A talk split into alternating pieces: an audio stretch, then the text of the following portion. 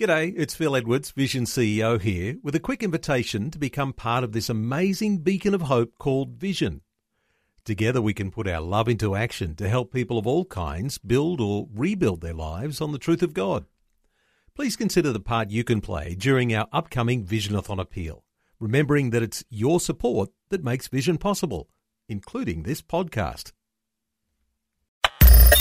Audio on demand from Vision Christian Media exploring faith and the future. Neil Johnson and Bible teacher Dr. Kameel Majdali. We've been talking about our own backyard here in Australia. How do we reach out to our own backyard when we talk about faith and the future? Yesterday on this program, we were talking about social media, things like Facebook and Twitter and LinkedIn and Instagram. Well, there are a whole lot of issues that present themselves when we talk about ways that we have to change for the future. Let's talk about some of the ways that we might have stagnated. Uh, some people say it's plateauing. Kameel, what do we do as individuals who've plateaued and don't feel like we're going anywhere, or if it's the local church that's plateaued and isn't growing?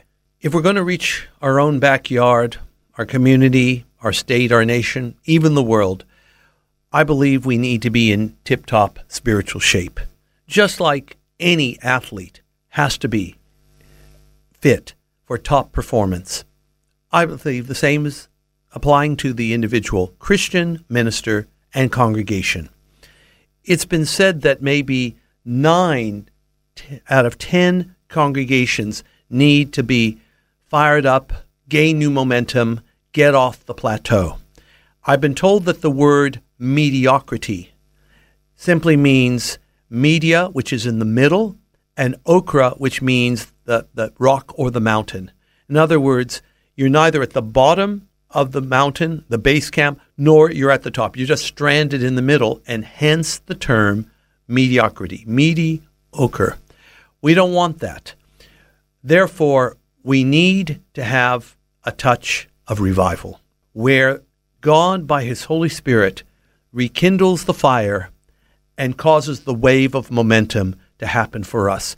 When that occurs, then we're not going to worry about mediocrity, lack of impetus, or for that matter, being stranded on a plateau. Is there a sense that we would start with our own prayer life, or in the case of the local church, that we would start with our own local church prayer meeting? The answer is both, Neil. We do need a personal prayer life. The length of time and the manner that we pray is important, but not as nearly as important as a fervent heart. James says, The effectual, fervent prayers of a righteous man avail as much. If we don't have a personal prayer life, we're in danger of becoming weaker and weaker spiritually. Having said that, there's also power in corporate prayer. I'm myself convening a revival or Holy Spirit prayer retreat in Melbourne. I do it at, well, it's now becoming once a year. We really should be doing it more. But the whole idea is we are not waiting for something to happen with folded arms sitting in front of our big plasma TV. We are diligently seeking God because the promise of Hebrews 11 and verse 6 is that God rewards those who diligently seek Him. When we do that, you get closer to God God is a consuming fire. And yes, if you stay in that fireplace long enough, you will catch the flame. You will generate your own heat. So both corporate prayer meeting, individual prayer meeting are important. But the other thing we must keep in mind, as uh, a famous Christian once said, we must pray and obey. So we pray, God will speak, and the sooner we do what God has told us to do, the better off we will be and the plateau will be a thing of the past. Faith and the Future with Neil Johnson and Dr. Kameel Majdali from Teach All Nations. For more from Dr. Majdali, including books and DVDs on prophecy, Bible commentaries, plus today's and other episodes of Faith and the Future, go to vision.org.au.